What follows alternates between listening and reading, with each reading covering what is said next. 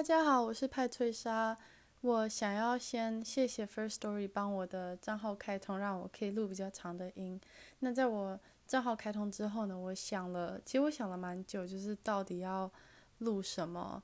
嗯，我有想说，我可以分享我在就我现在在美国实习的，嗯，比如说美国的工作跟在台湾工作的一个比较，或是说在美国念书有什么。嗯，不一样的，或是我可以分享，嗯，之后如果我要，就我之后要去瑞士交换，我也可以分享那类的经验。但反正我想了非常久，我现在，呃，终于决定呢，我要先来讲我学语言的经验。那我想要分享的是，我现在在正在学的语言就是法文。那之所以会想学法文呢，是因为我很。我非常呃深信一句话：Knowing another language is like having another soul。多会一个语言就等于你多拥有一个世界。那举我自己为例好了，就是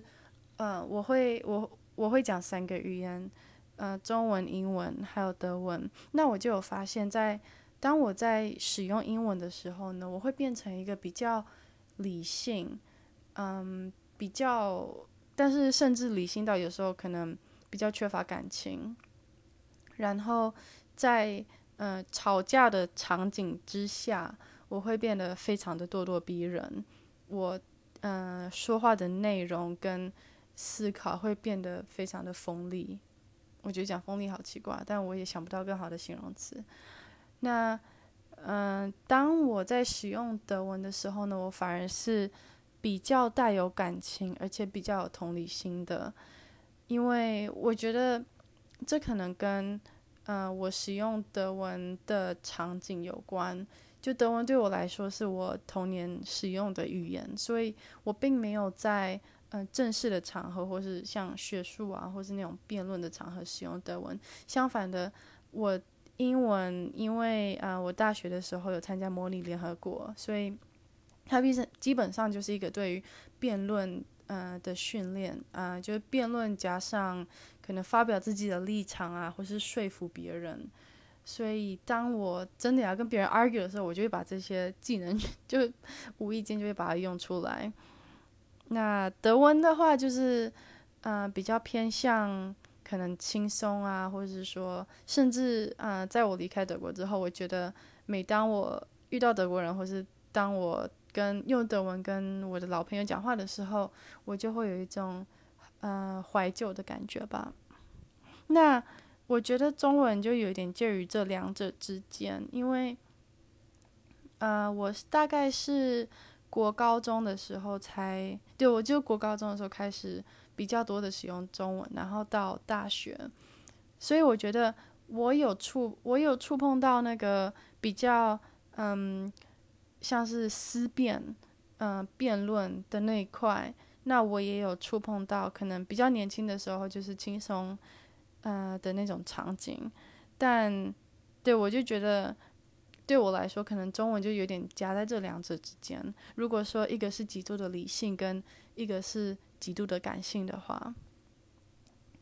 嗯，我突然想到有一个例子，是我之 我有一次跟一个就是。德文算是呃，德文比英文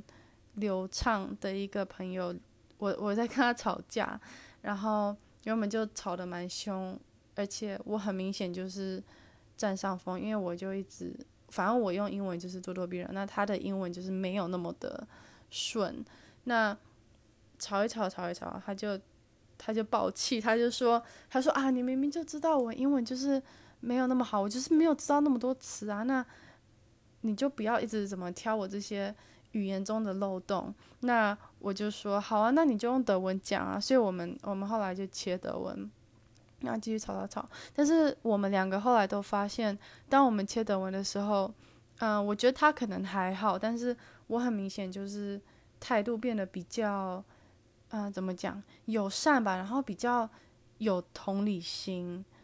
就我我我也我自己也突然感觉说，我好像比较能。理解他要表达的是什么，但当然这可能因为他自己用德文，他就是比较嗯 comfortable，他他比较能够表达自己，所以导致我比较能听懂。但我觉得我自己这一方面也是因为，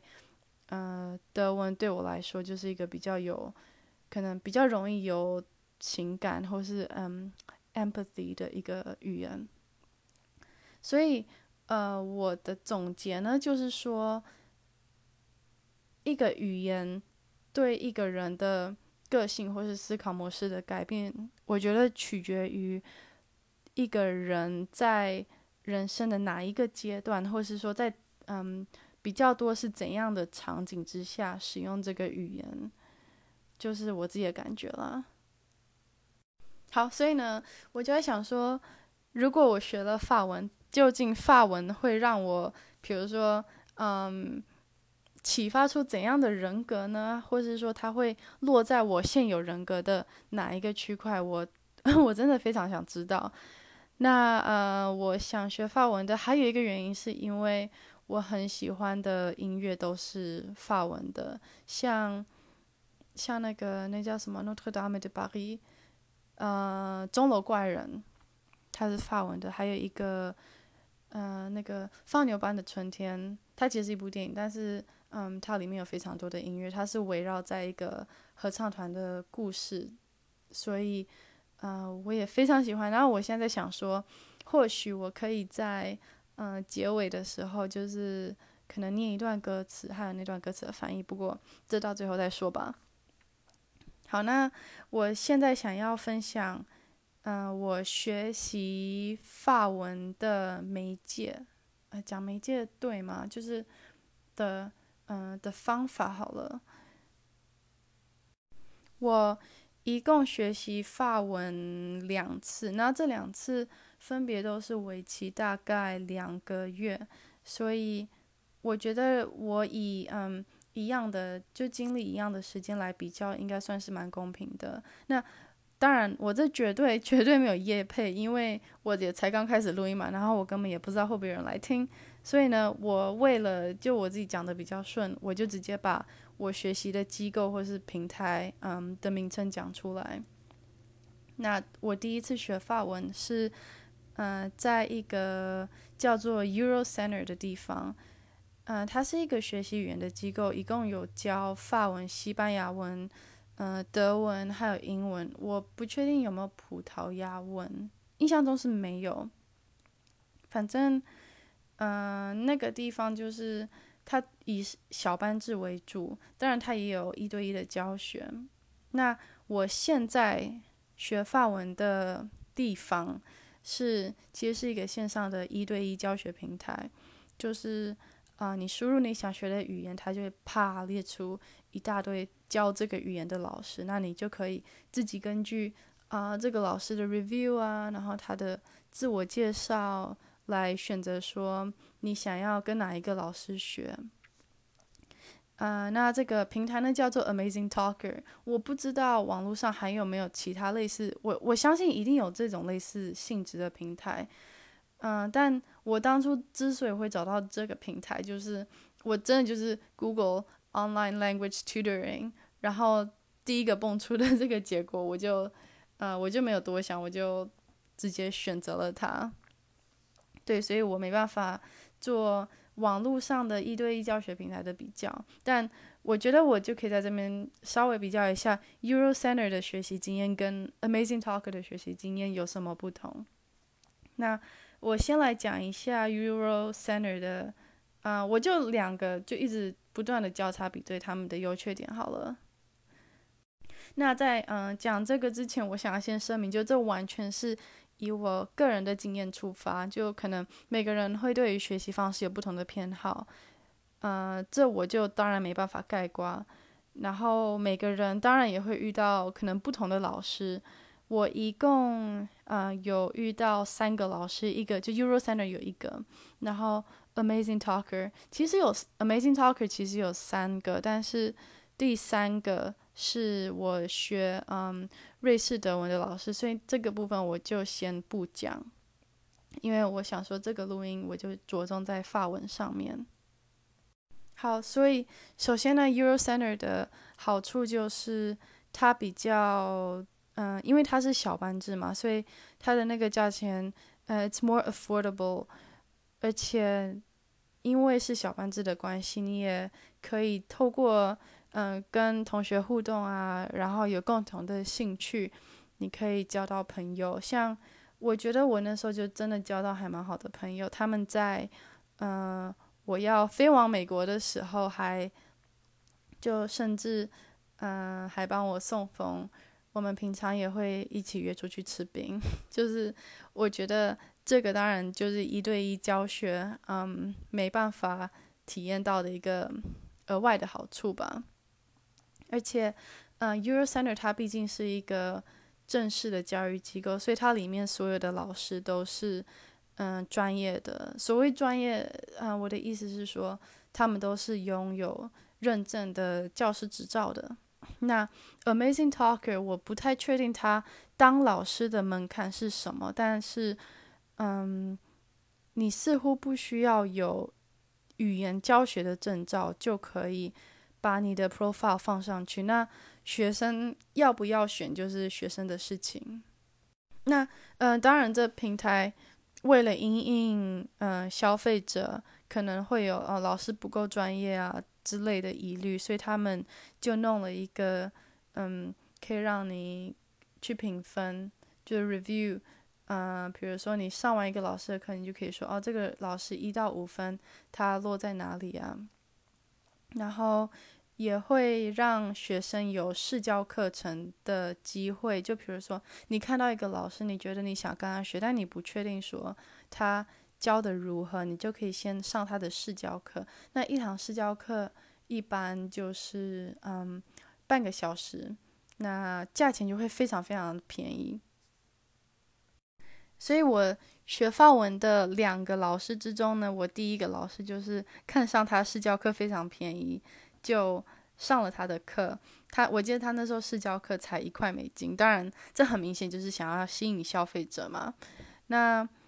嗯，我后来决定找第二个老师是有原因的，因为呢，嗯，这第一个老师在我们上完的第一堂课之后，他就跟我说：“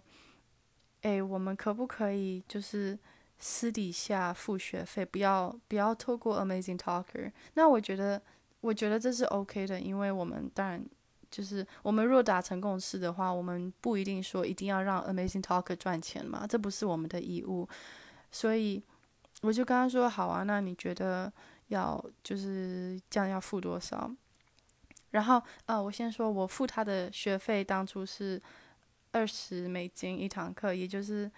台币呃六百块。那他就说哦，我我通常一堂课是二十三欧元。然后我就心里就皱了一下眉头，我想说二十三欧元这样不是是嗯八八九百台币吗？所以我就跟他说。啊，我没办法接受我付的比我就是看到你的价格的，也就是二十美金还要多，因为这样我觉得这样我的要求很合理嘛。我当初会选择它，就是因为这样子的价格，但你不能因为嗯我选择了你之后，你再把价格提升，就 我觉得这样子很靠背。然后我觉得他如果没有说要两个人都各赚一点点就算了，就。嗯，所谓两个人都各赚一点，就是可能我可以付少一点点的学费，但是因为我们没有让 Amazing Talker 抽成，呃，which is gonna be thirty percent of the total tuition fee I pay，所以这样子他反而，嗯，他就可以赚多一点，这样我们就某方面算就两个人都赚嘛。但好，他就不要，我觉得我觉得这样没关系，所以。嗯，我们后来就达成协议说，那我就私底下付他二十块美金一小时。但是，呃，最后让我决定不想要上他的课是，嗯，有一就是有一次 Amazing Talker 他们在弄一个像是周年庆，然后有打折打打到非常非常便宜的一个活动。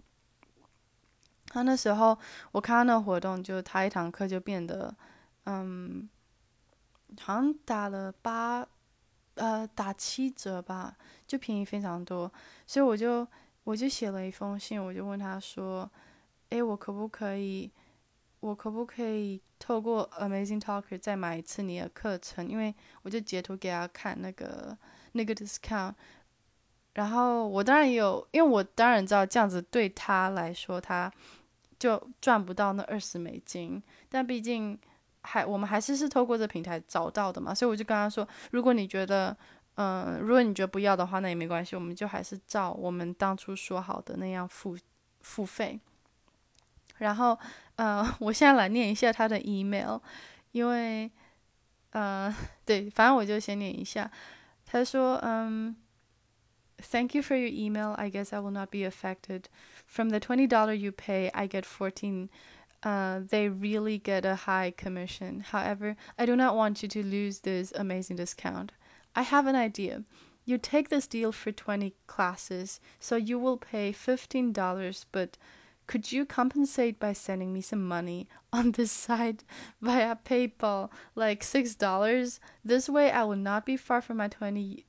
uh, $20, which is my normal rate for all the students usually, and you still uh, you still get to keep your discount. 然后我听到我就我就我心里真的是 What the fuck? This is so ridiculous. Am I dumb or are you just bad at math or logic? 我我我真的觉得，嗯，他不是想要耍我，就是 他数学不好，要么不然不然就是他逻辑不好，我真的不知道是哪一个选项，因为这很明显嘛，就是如果我还有在，呃，我拿了这个 discount，我付了这 discount 的钱，然后我再补六块钱，就把，嗯，discount 他少赚的钱再补回给他，那这样子对我来说，这就不是一个 discount，然后我不知道为什么他还会说，哦，这样子你就还是可以保有你的 discount。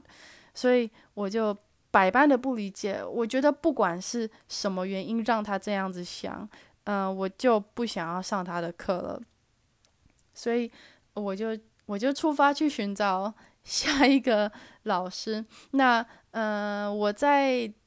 就是他要求我私底下付他钱的时候，我也有再去看一下他的评价。那我确实发现他的很多的嗯那个 review 都是一次性的，因为。嗯，他这个平台是你每上一次课，你就可以留一次 review。但是，既然他底下 review 都是一次性，那我想说，可能大家要么就是上完就没有再继续上，要么就是，嗯，上完就跟他变成私底下付费了。所以，在我第二次找老师的时候，我就非常注意那个 review。所以，哦，对了，如果你真的有呃 想要用 Amazing Talker 的话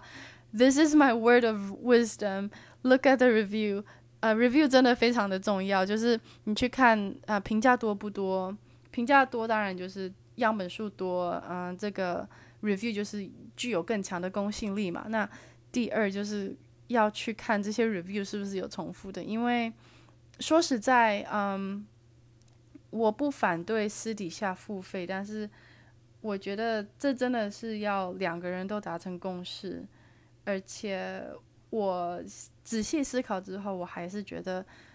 我偏向嗯两个人都赚一点，就我觉得这样还是比较比较合理啦。所以呃，然后这次我也有特别注意说，老师是不是有 certify，就是嗯，他是不是有就是教学的执照的。然后我就找到一个在台湾的老师。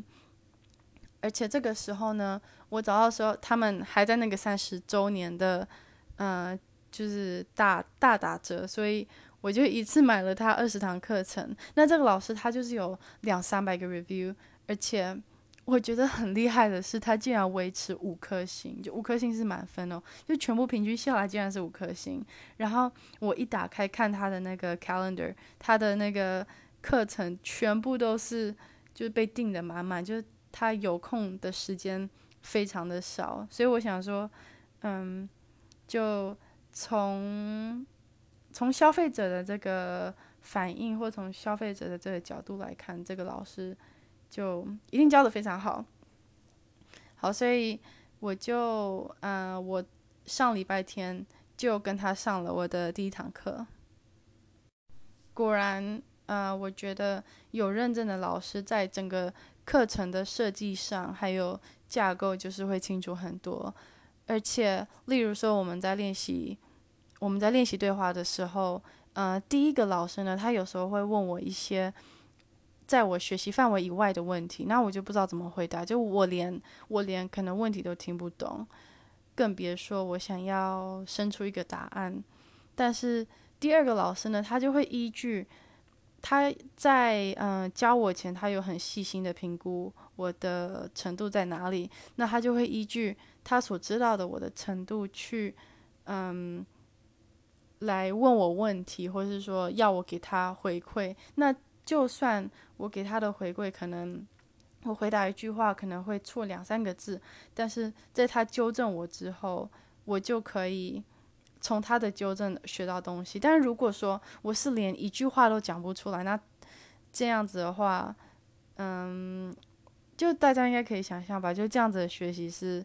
嗯，相较比较没有效率的。好，那呃，比较了两个我在 Amazing Talker 遇到的老师之后呢，呃，我觉得其实我遇到的第二个老师跟我在 Euro Center 的那个法文老师他们的。课程的嗯设计是非常类似。我现在仔细想一想，他们可能甚至是用一样的课本，我不是非常确定。但是嗯，我觉得至少他们教学的那个顺序，然后架构什么的的清楚度，嗯，就是感觉很明显是有经过训练的。哦，对了，然后我再补充一下，Euro Center 它的那个。上课除了嗯团体班之外，也有个人班，就是你也可以有一对一的教学。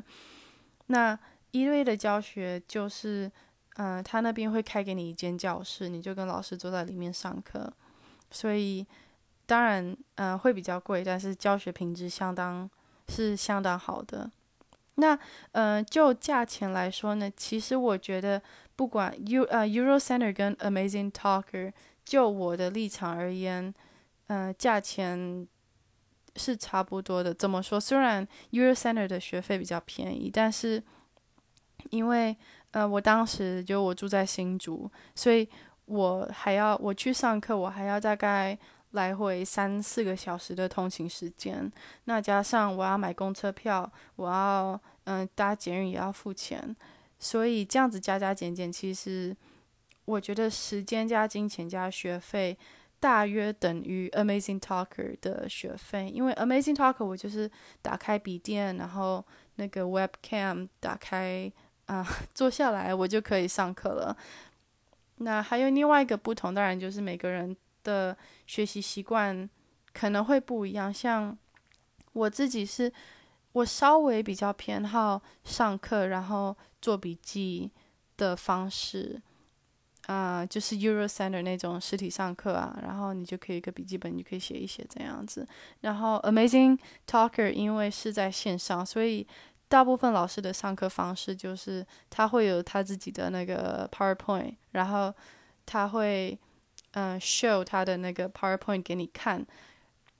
然后在课堂之后呢就寄给你，连同可能如果他上课有帮你写一些笔记，也会把那些。嗯，上课的教材提供给你，但是啊，我觉得这样子的方式对我而言就是比较被动，